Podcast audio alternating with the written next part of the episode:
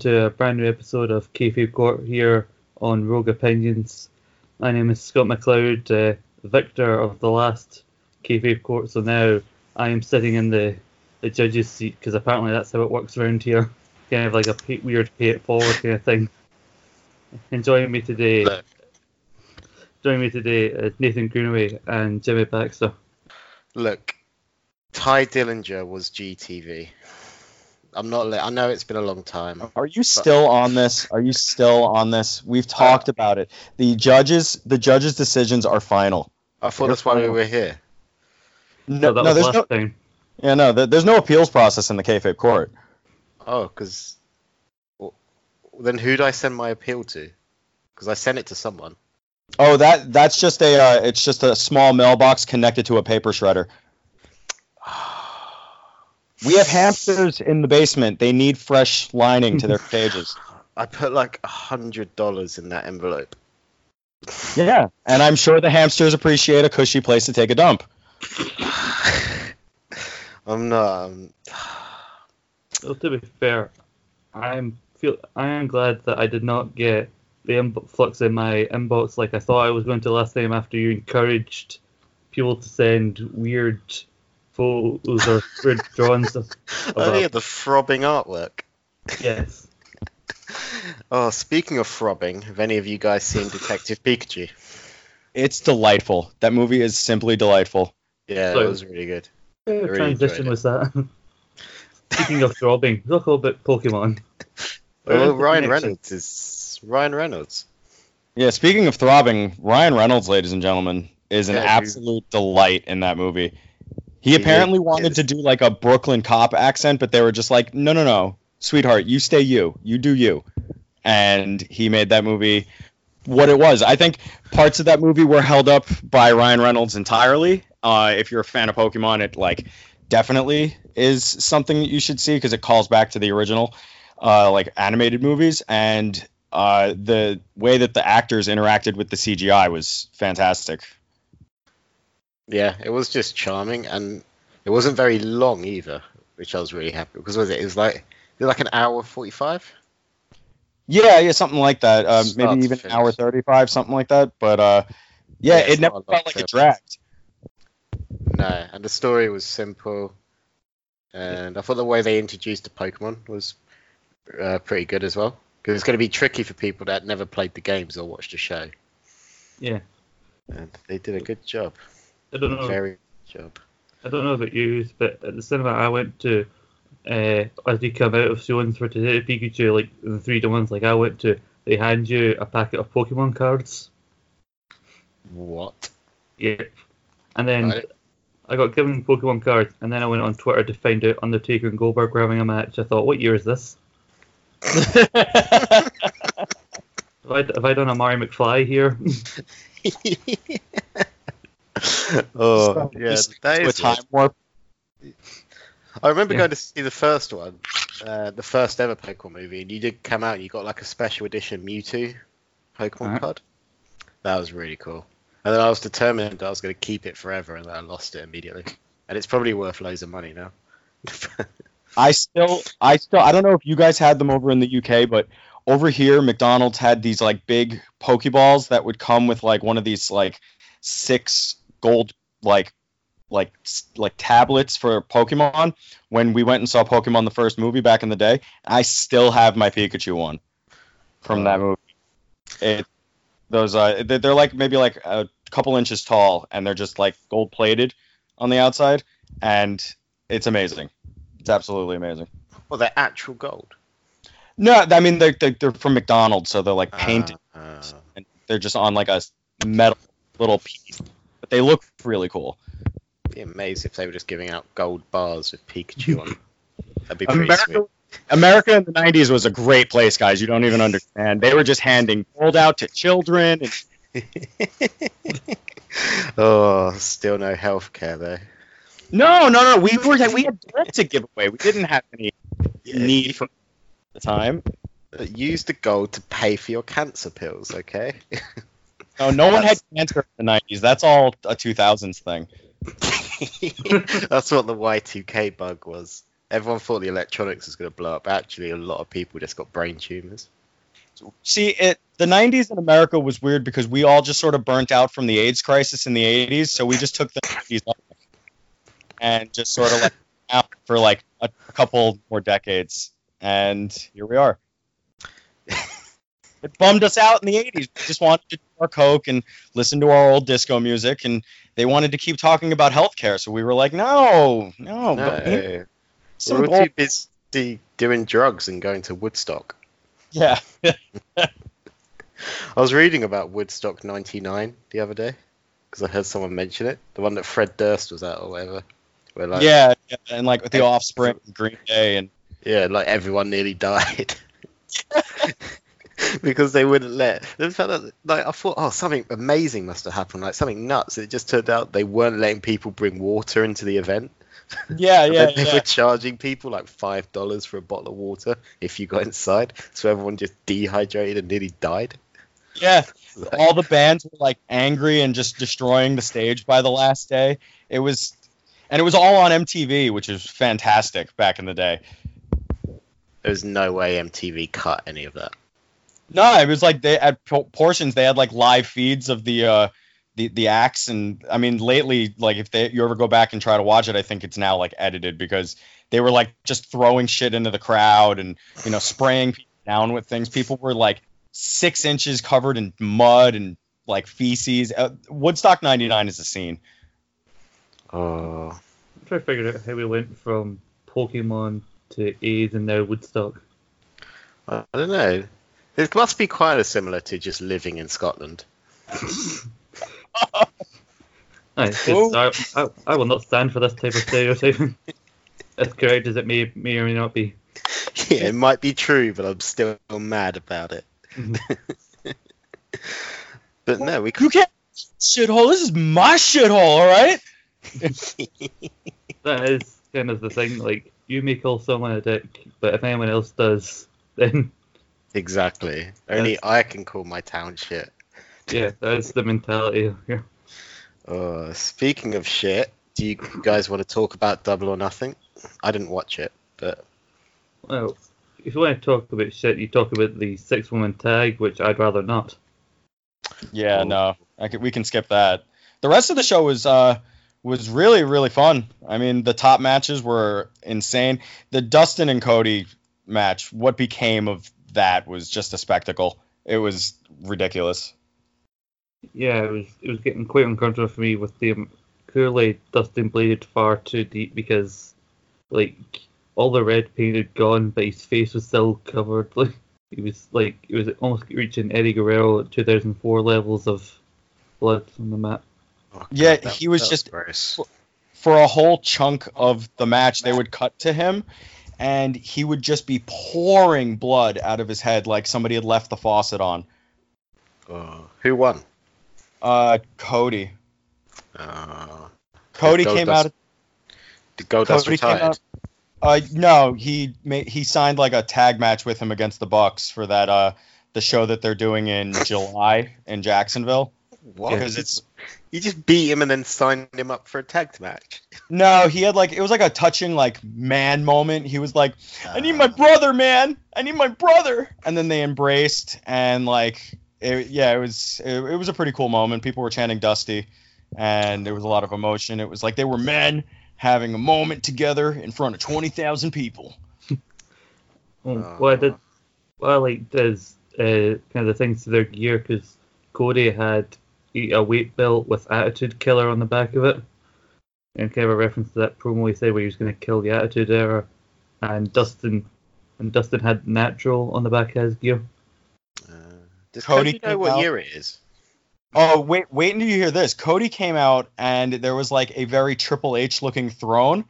Um, he walked to the stage and was uh, to the ring and was handed a sledgehammer by Brandy, and then he used that sledgehammer on the throne, which then exploded, and the crowd exploded themselves in their pants probably because it was like, oh my God, the war is on, it's happening, and people were like losing their minds. But you know, so you, no, Cody doesn't know what year it is. Wh- Why? Why did he do that? I, I as symbolism, I guess. I don't know. It's very strange. It I thought was they're meant to be doing their own thing. Why are they bringing this up? I don't know, but I, I'm the only, maybe the only person in the world disappointed that if Dustin had natural on the back of his gear, he didn't come out to the natural theme from WCW. Oh, yeah, that been was a good one. That would have been. It would have been even fantastic. better if he came out as um as seven and just um just started stealing children instead of being in the match. That's what I would have wanted. And then halfway through goes under the ring and comes out as Black Rain. oh, like he hits all the he hits all the outside WCW and WWE like Yeah. gimmicks and like Succession. That would be pretty great. and in the end, he just comes out and a third of his face is Seven, a third is Goldust, and a third is Black Rain, and that's his final form. And then he Uh, still loses. and So- we know, we clearly know that Nathan dropped acid before taking this, for doing this podcast. Final Fantasy villain.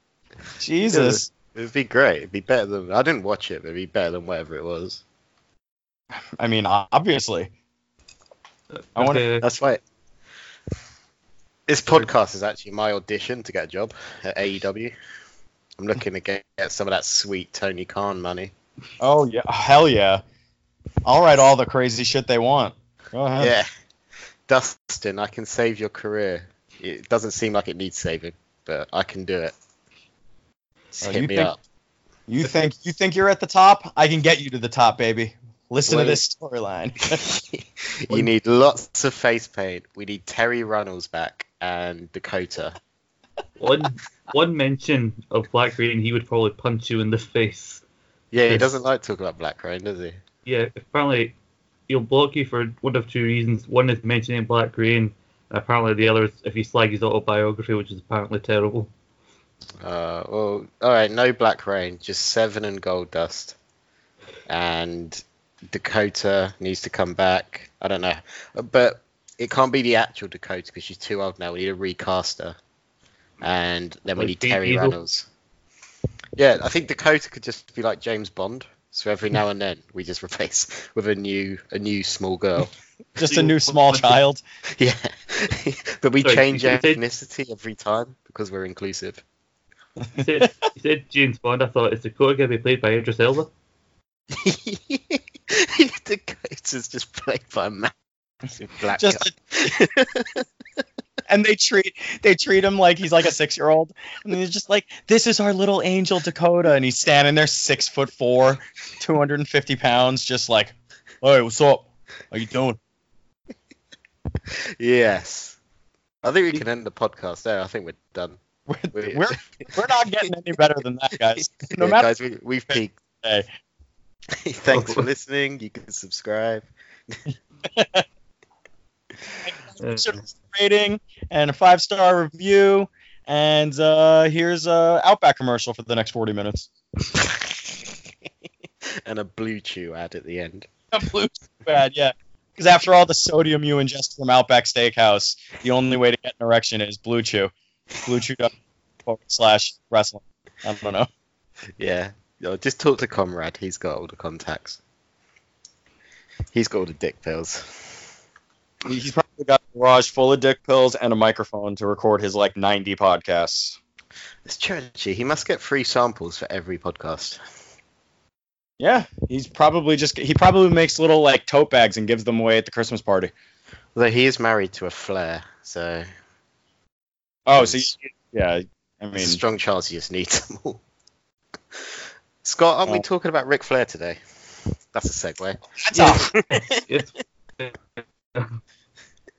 it's the hottest it's funny segue. that you should men- It's funny you should mention Ric Flair because I've just got this note through the door which says we need to go to court now. Uh, well, come on in, guys. Everyone get an Uber.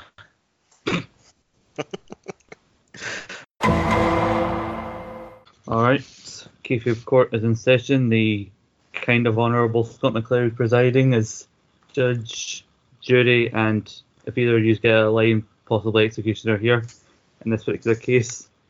And the case you're looking to solve is a case of how Ric Flair got back from being buried in the desert back in 1999.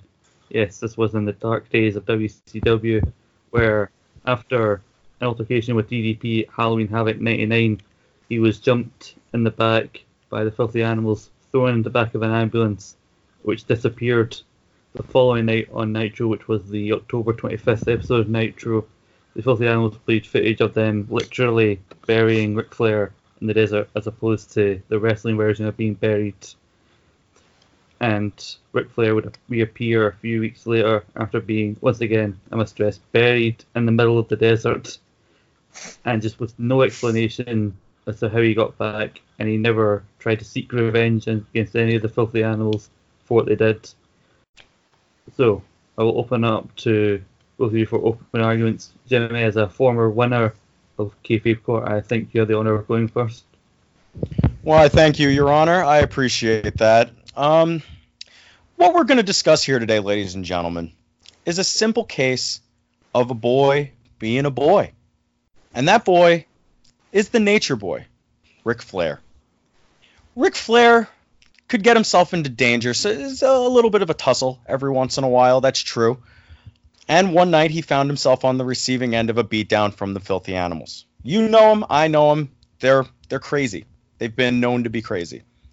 Following night on Raw, as stated by our illustrious judge, they were shown burying Ric Flair in the desert. But what many of you don't know is that the following morning, a hand popped out from that shallow grave. A hand with a flask in it, attached to the nature boy, Ric Flair, who simply sat up from his shallow grave, dusted off his finely pressed suit, because he only wears the finest of silks. He is a king among men. He dusted himself off and headed down the road. What road, may you ask? The road known as the Strip in Las Vegas, a place Ric Flair calls home. Can't walk into a small time casino or a large time facility and without being noticed and taken away to the VIP section. So over the next few weeks, Ric Flair disappeared into gallons of booze and mountains of other substances and obviously women who wanted to take a ride on Space Mountain. Woo. Woo indeed. and one day he woke up on a bus, a Greyhound bus, which I have provided documentation to the judge and to the court.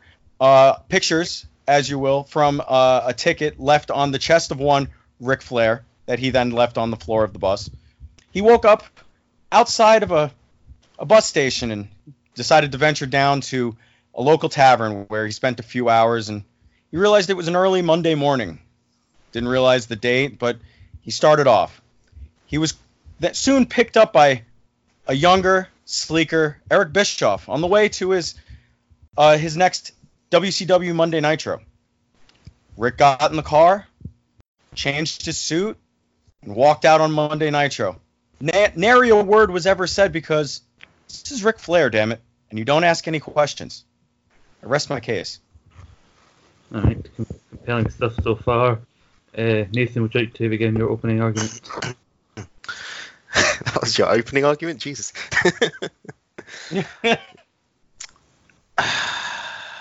Ric Flair is known for many things. A lot of them I'm not allowed to say in case the matter is still in court. But when it comes to this, I present you with a tale. A tale that I have heard many times over my years, and a tale that has been repeated throughout history. And that is a tale of what did Ric Flair do when he woke up in that desert? Well, he woke up, and unlike what Jimmy said, the video evidence from the show proves that he was not wearing a suit. He was, in fact, still in his gear, pink gear, if my memory serves me right. Um, but Ric Flair is still known for his amazing cardio. So, what did Ric Flair do? He started to walk, and he ended up in a small town called Crystal, just outside of Las Vegas, according to Google Maps. And he went into the Chevron fuel station.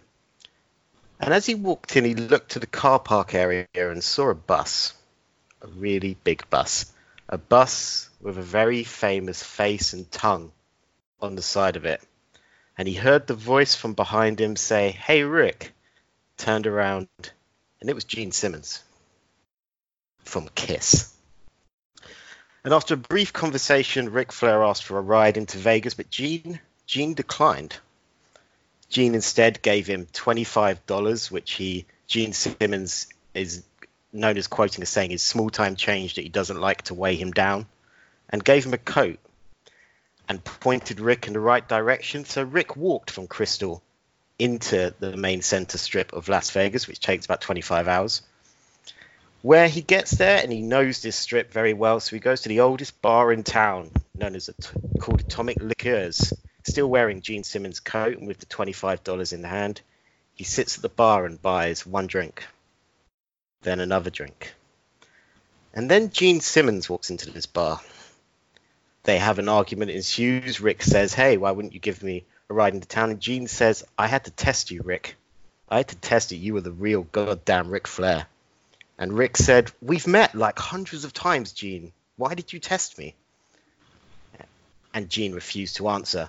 But for the next many weeks, they partied together. Kiss had a concert in town on the Friday night.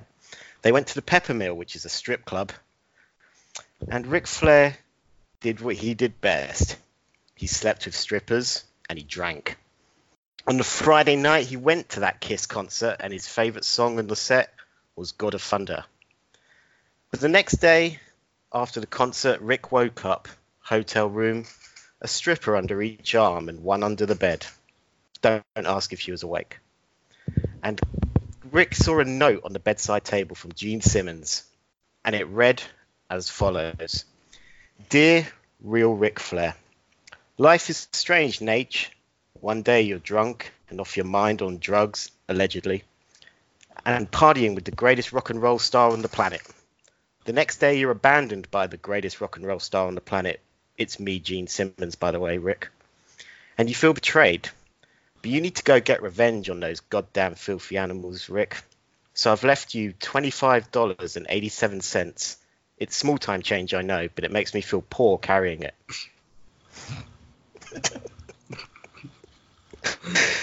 Good luck, Nature Boy. Good luck. Ric Flair picked up that $25.87 and he did what he knew he had to do. He went to the hotel bar and he bought a vodka and orange. And then he gave $20 to a kid outside this hotel for his for his bike. And Ric cycled for eight days to Cleveland, Ohio, where he went into a house show for WCW, a hero after this ordeal. And that hero did the thing that he knew best. He tapped out to Bret Hart. and there you go. That is my opening argument because that is what happened.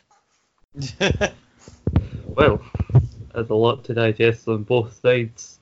Jimmy, I'll start with you. Uh, Nathan has presented an interesting piece of evidence that it was, in fact, he was in his gear when he was being buried, whereas you said he popped out in a suit. Where would Ric Flair procure this suit in the middle of the desert?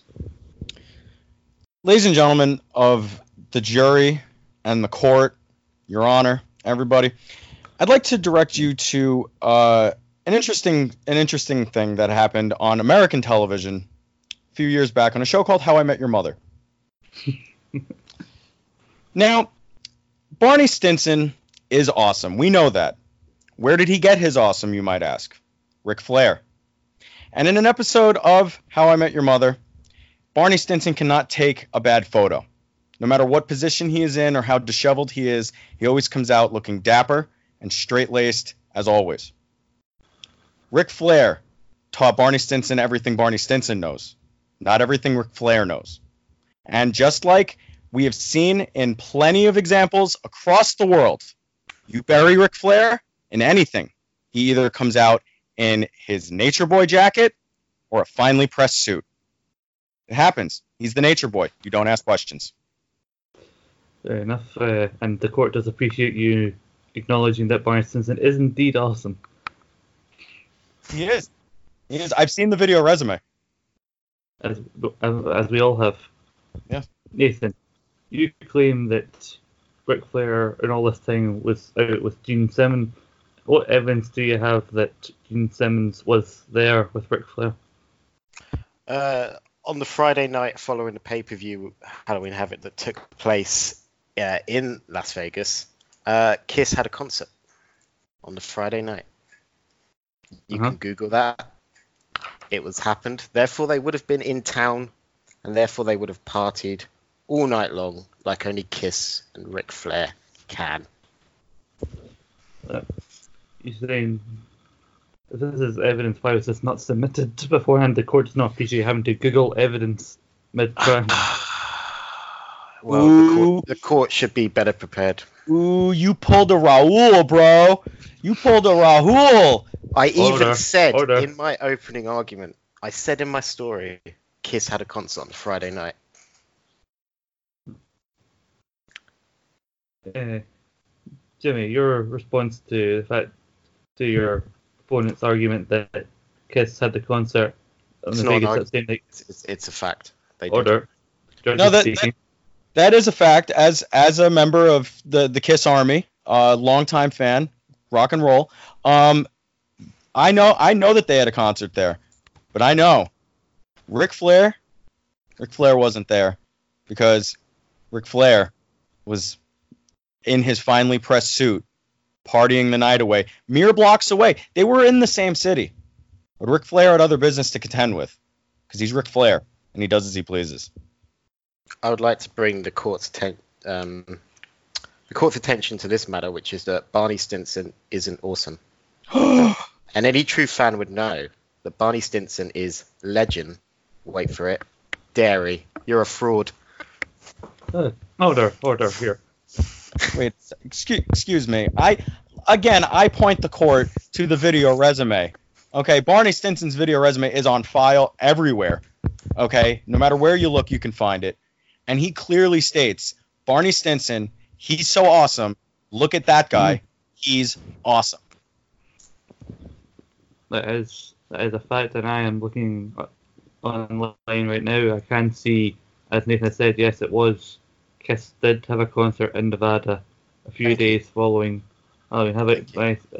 And how do we It know wasn't this? just in it wasn't just in Nevada, Judge. It was in the exact same building that the WCW pay per view took place. Yes, but Ric Flair wasn't in the building. He was out in the middle of nowhere because he had been buried. But what I'm saying is that he he went there and he saw his longtime friend, Gene Simmons. They're best friends. They're intertwined. No one loves Gene Simmons more than Ric Flair. As on the, on the point of Barney Stinson, there are some who may argue that Barney Stinson, while awesome, there are some who would argue that Barney is also fictional. Your, how do you, how does this not affect your argument? Barney Stinson is just like Ric Flair in many ways because a little bit of Barney Stinson lives in us all. Doesn't that alone make him real?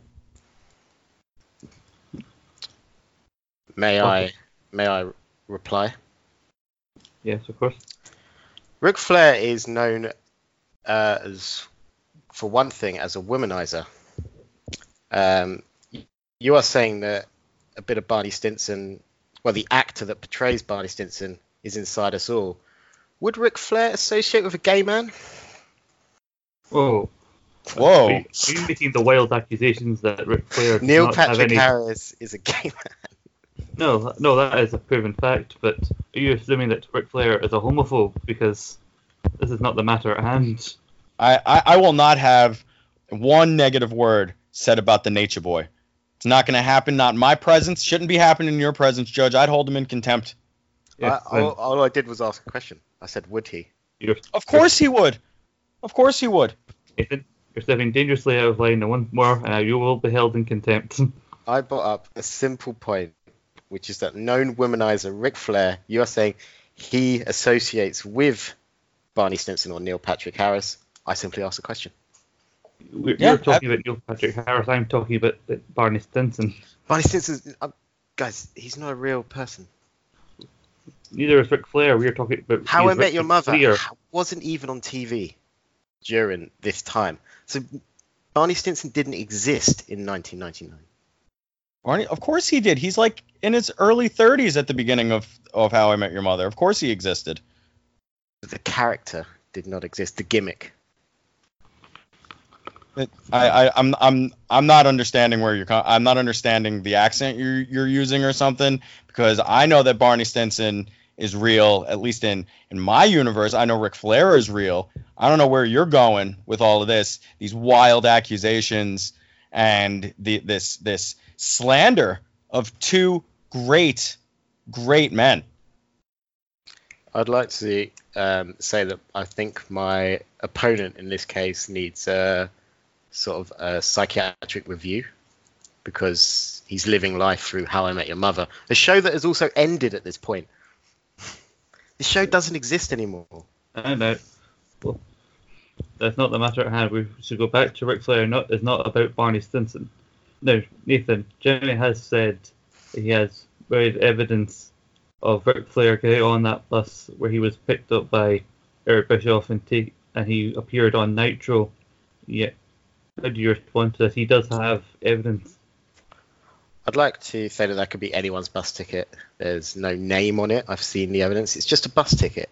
Anyone could have got it. I'd also like to say, just from what you just said, Judge, I know that Eric Bischoff can drive a plane, but you've just said he can drive a bus. I don't know if he's ever done his driving license to drive a bus. I did not. I'd also like to bring the atten- court's attention that at the very start of Jimmy's argument, he said Ric Flair was going to Monday Night Raw. He didn't say Nitro, and anyone can rewind and listen to that. I did hear that he did say Nitro. Clear slip of the tongue. I know what I knew what he meant. And I did not say that Ric Flair was that Eric Bischoff was driving the bus. I said Ric Flair got on the bus, he got off the bus, and he was then met by Eric Bischoff. They didn't like each other at this point. It's well known. They hate each other. All you have to do is listen to Eric Bischoff's podcast where he talks about his di- dealing with Ric Flair. Why would he be picking him up? But if you listen, if Where you did listen, he pick him up? Where did he pick him up? What do you if say? you Where let was him speak. Jimmy? if you if you listen to Eric Bischoff's podcast, no matter what you listen to, you know Eric Bischoff is first and foremost a businessman. And if he sees Ric Flair wandering around post, you know, party, not anywhere, you know, on the way to the venue, but he's not at the venue yet, he knows that that, that ticket, those people who bought tickets to see his product will be very upset if Ric Flair isn't there. So he puts business before personal feelings. Your we all know that. It's all messed up. Eric Bischoff wasn't even in charge of WCW at this point. Thank was- you. This was around, there's evidence that Wasn't he? I believe this is near around at the time that Ric Flair, uh, Eric Bischoff was sent home from WCW. So there is, I do have to give Nathan a, I do have to give Nathan credit on that one. I do not have the exact date of when he was sent home in front of me, but I do believe it was around this time. And he was only away for about a year, and he came back in early 2000 as less of a. Uh, he didn't own it anymore, but he did come back to work. So he wasn't there in October. He wasn't at this show. Your story stinks. It involves a fictional character, a random bus ticket that you could have bought at any point, and a guy who probably wasn't even at the show. And you said Raw, He- not I, Nitro. I will not hold the raw thing against him. He could, I knew what he meant. Also, Jimmy, there is evidence of a house show that Ric Flair appeared at, and he did, as Nathan said, tap out to Bret Hart, whereas you said his first appearance back was not till a Nitro. It's all falling apart, Jimmy. It is. It is all falling apart. I think with that side, that shows that we we must move into closing arguments. So, Jimmy, if you can try to keep your argument together enough for closing arguments, I'll If you can make it about Barney Stinson, then there's a chance I'll concede. But Jimmy goes first. in- One more time. Well, ladies and gentlemen of the jury and of the court, you have heard the other side try and poke holes in what is a time aged tale. Okay? Just because Eric Bischoff didn't appear on screen didn't mean he wasn't in the building. And I'd like to I'd like to see anyone present uh, an argument saying that he wasn't in that building that night.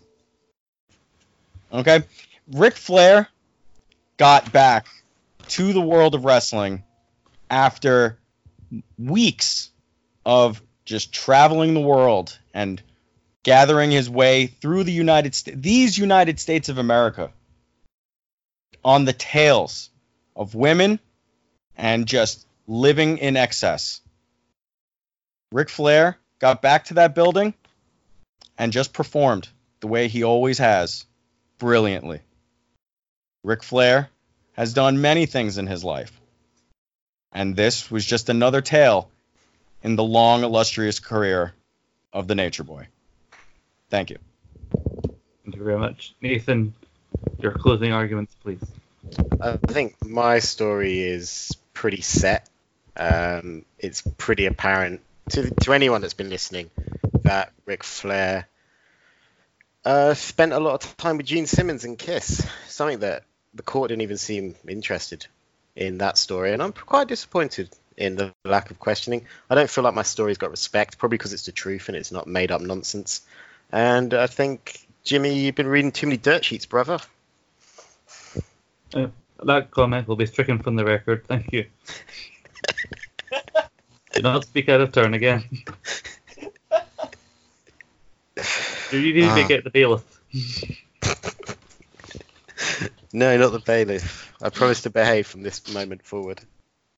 Is that, have you finished your, your closing argument? Yeah, I'm going to end on um, on that. I think my story is pretty set. There's no holes in it that anyone has poked at. It's a solid story because it's the truth. It's not. It's not a nameless bus ticket. It's the goddamn truth, brother. Well, as I said, you both give me a lot to consider. And I- I'd like to point out the reason I did not poke holes in the Ric Flair hanging out with Kiss is not only, like you said, was there proof that he was there, that the Kiss was in that building a week later. It does not sound something of the ordinary for Ric Flair to be doing, given his reputation. Both of your stories, from a certain point of view, sound like an ideal weekend for Ric Flair. But as much as I've condemned one member of this group, much as I've condemned one side for speaking out of turn on occasions, I do have here before me that on September 10th, 1999, the decision was made to relieve Eric Bischoff of power in WCW. And as he said on his podcast, once he was gone from WCW, he pretty much was focused on moving forward. He was not interested in wrestling around this point. And there was also a house show which uh, it features Ric Flair and Bret Hart in a match several weeks after the incident with the filthy animals occurred. So as much as I have not liked some of his conduct and some of his language towards his opponent, I must award this case to Nathan Greenaway. Yes. Thank you, Your Honor. Thank you. I, I respect you now. Sometimes it's not about going with not not about the popular decision, fortunately in the world of justice. No, it's just about going with the truth. And today the truth was found. Ric Flair walked for 25 hours, which no one brought up. From Crystal to Vegas, and then he hung out with Kiss with Gene Simmons, who didn't even believe it was Ric Flair at first, as is well known. There we go, Jimmy. uh, Um, you were your story was trash. Wow, wow. You know, eh, here I was here I was thinking that you know when you win, you win with some sort of decorum, and you you, you just you try and be you try and be a gentleman on the way out. Uh, I may have lost here today, but what I didn't lose is my respect for the court system, the good people that have sat here and heard the arguments and you know respectfully are are respectful arguments towards one another. Um, so thank you, Judge. I appreciate it. And although I didn't come out victorious this time, I believe next time my my my truth, my my evidence will be good enough to win me my next case. Thank you, a very gracious and defeat. And if there is a, a lighter note we can take away from this, it's hopefully that Nathan will stop mentioning Shawn Spears and GTV. And now we must bring the kayfabe court this week for to a close. Isn't that what we're I did- doing next? Like, I, I have all this evidence. I The have it all crown here. is down. And now that the dust has settled from kayfabe court, Nathan has seemingly gained some sort of redemption from last time. Unpopular as it may have been, and I was tempted as I was to just give Jimmy the win to piss Why? off Nathan. Justice would not allow me to. I'm a, a servant of the court. Well, you did the right thing. Um, so I thank you for. Yeah, thought we were yeah. going to do the retrial last You- time. So I'm a bit. I'm, I'm a bit confused by that. Uh, yeah, Um, no, that's that's still that's coming, dude. Don't worry, that's coming. Ah, You know how long the appeals process takes a little while, man. You know, it's gonna it's gonna take a little while to get through the offices. There's a lot of people. Plus, there's a there's a holiday this weekend, so like you know. Ah, yeah, it's a bank nobody's in the holiday. It's a bank Nobody's in the office. holiday over here tomorrow, so yeah, yeah. Was um was my good friend Shawn Spears at, at Double or Nothing? He was. What did he do other than probably steal everyone's information? He, uh, he was he was the second lot of five that came out, and fittingly the first four came out, and then he came out, basically meaning he was ten, because you know ten it's his only thing. Came out for what? the Oh, battle royal. Oh, Oh, they had a battle royal. Oh, It was oh. five, and then five, and then He probably The hung fourth- behind them because he was recording them. I mean, if he was recording them, he would he would have won. He wouldn't have Yeah. like he wouldn't have lost like he did. What a fucking loser. Yeah. Yeah, what what's what's your deal with Shawn Spears, dude? He's a good dude. Because you, or, or Stan or Tye Dillinger. Who the hell is this guy? he's a, not he's a a guy. He probably a doesn't have a social security number. I bet he doesn't. I know he does have. He does have Peyton Royce, and that's all he needs right now. And that's all he needs for me to believe in him.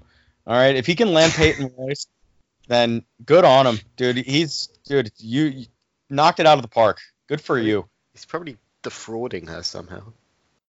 See, Shawn Spears is the guy who should have the never give up catchphrase and not John Cena. He is an example of never giving up if he is with Peyton Royce.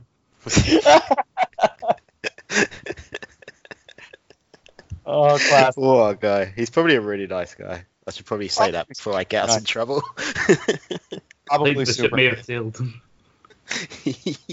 yeah, I'm probably gonna get. I should probably never meet him.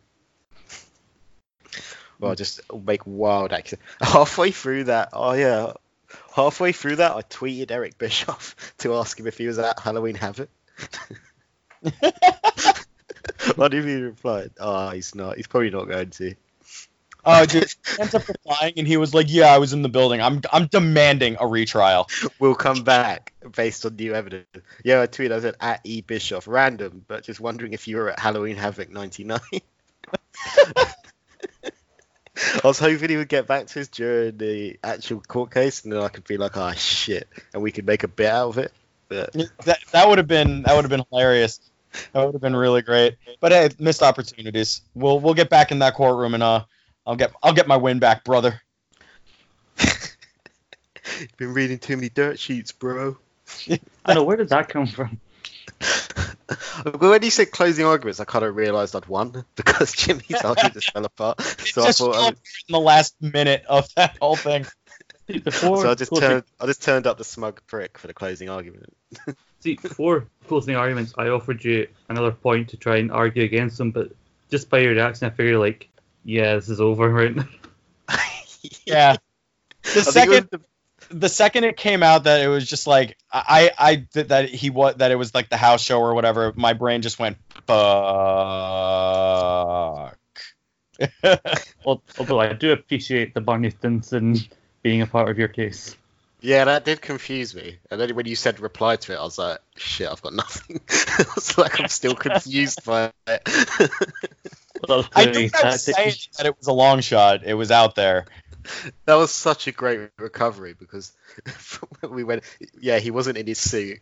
And then you came up with that like almost instantly. That was really, that was quick witted. It came to me when you were doing your rebuttal, and I just my brain went suit, awesome. Oh, Barney Stinson, and then I just went to Barney Stinson. Because when in doubt, go to Barney Stinson. But Yeah, obviously, being being the show we're on, your story wasn't true and mine was.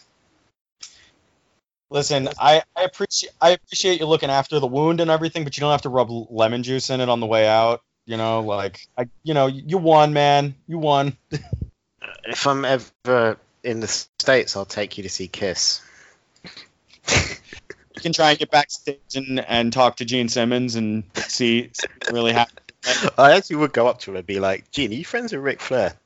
And then if he says no, then we have to have a retrial.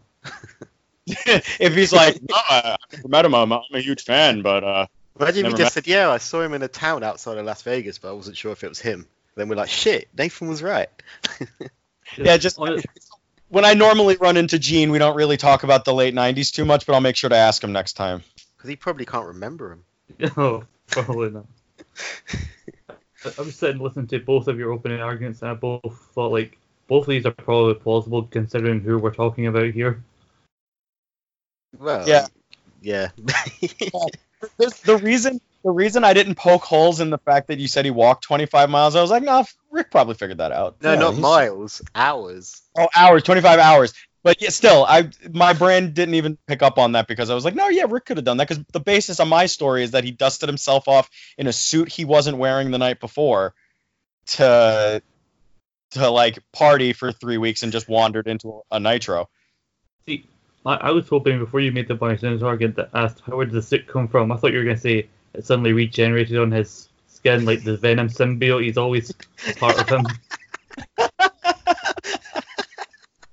Damn, I really wish you thought of that instead. I'm pissed at that. That's really good. The suit's actually his skin. He just he just sheds the skin and he's already wearing the trunks. Oh, and, Oh, yeah. He's actually a snake of some kind. oh, that's so much better than that true That's story so- I made up. leave all of this one. Our congratulations to Ric at you know for recovering from his surgery well and doing well. 100%, yeah, yeah. Glad to hear he's doing well. Yeah. Um, he'll be he'll be back. I'm sure he'll still get the roast of Ric Flair. Oh, I'm Uh, Happened one in some day. oh yeah, they'll do another Starcast, won't they? Or you could easily just do that as a touring stage show. That would sell, hundred percent. for sure, for sure. As long as Ric's okay to travel, obviously. Have you listened to the Rooster, Rooster Bruce No. I, I listened to some of it. Uh, some of the jokes in there were were pretty brutal. Yeah, because like they mentioned Conrad marrying one of Ric daughters, and he said that I can't remember who it was. It was a comedian. He Said Charlotte got Flair's athleticism and charisma, and his other daughter clearly got his poor marriage decisions.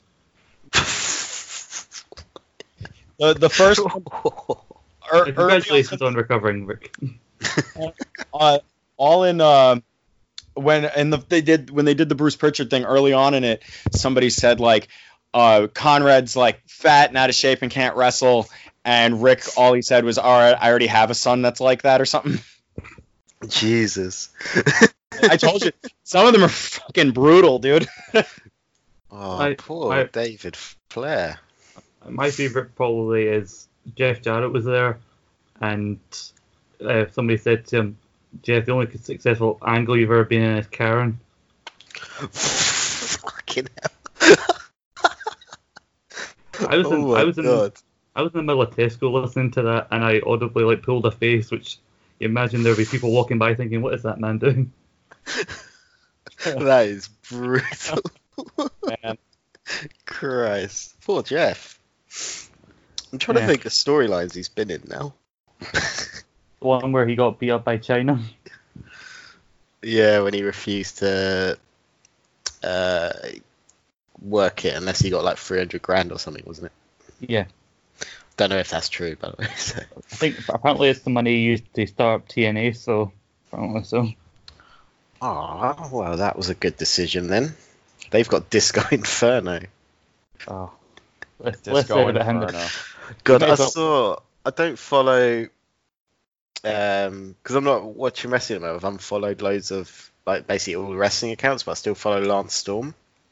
And I saw him tweet earlier yesterday saying, "Oh, it hurts me to say this, but Disco is the best heel in the industry right now."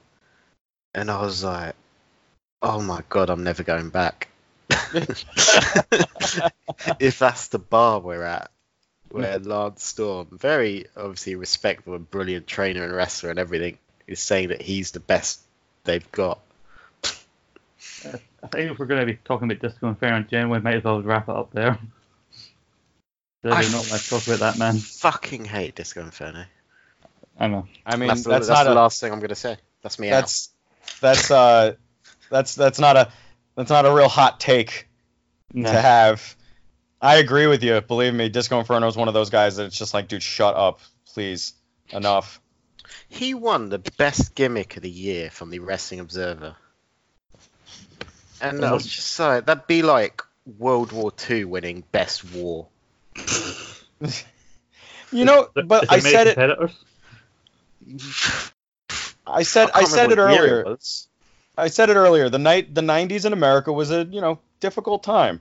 Okay, it's just we didn't we didn't make all the best decisions. Fucking. Oh, it's not Dave Meltzer, is it? It's the voters, the readers. You lot are meant to be smart. You're not. Yeah, Fucking I mean- idiots. Disco Inferno. People liked him. On that note, thank you for tuning in to another kayfabe court, and hope you tune in again. Where once again nonsense will be shared and justice will be served. And we should bring Disco into kayfabe court.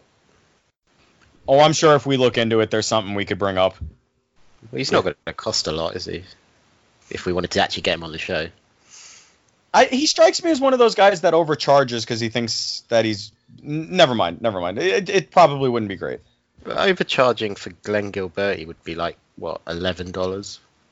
Oh, slam! I think you're overestimating it by about ten dollars. Yeah, because he's overcharging. Yeah, guys. I'm ask if uh, you guys want to plug anything. Jimmy, I'll start with you. Um, yeah, uh, actually, uh, I work for a uh, pro wrestling uh, company here in New Jersey called Pro Wrestling Magic, and our Pro Wrestling Magic Tag Team Champions, the American Murder Society, are doing a UK tour starting this week. Uh, starting on Tuesday the 28th, they're going to be in the Lewes Town Hall. I believe that's in London. I think they're, they're over there with LDN Wrestling. I'm not sure if you guys are familiar with them. Um, uh, but yeah, they're going to be doing a little uh, cross promotional tour with LDN starting on the 28th through the 1st. So if you're in the London area or you're familiar with LDN wrestling, go check them out. They're they're really great guys, um, really fun wrestlers. Especially Aaron Bradley is just like kind of off the charts. One of my favorite wrestlers at the moment. Steve Off, always charismatic. Uh, and a handful of other guys are going to be over there from Pro Wrestling Magic uh, in the UK. Um, June 15th, we're also doing something over here that should be a lot of fun with Violence and Suffering and Pro Wrestling Magic. If you want to find out about it, I'm at Mr. Riot, M R R I 0 T, because Counter Strike was a thing when I was a kid on Twitter and Instagram. Follow me over there. I'm sure I'll be able to annoy you with my uh, wrestling promotion and whatnot. Other than that, I'm going to be here talking to you guys whenever we can get together. Thanks for having me. Oh man, good having you on. And Nathan, where can people go to hear you gloat about your victory? Uh, you can find me at Nathan Greenaway. Um, and if you guys could tweet, please retire at the real disco. That would be great.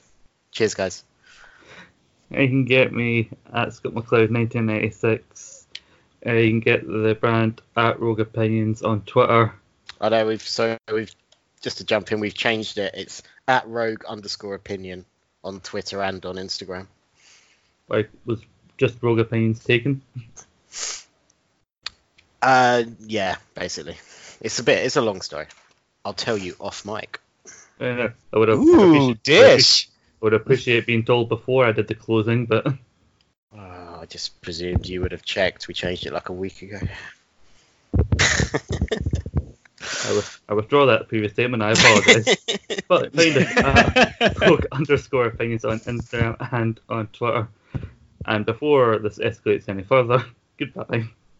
Bye now. Bye.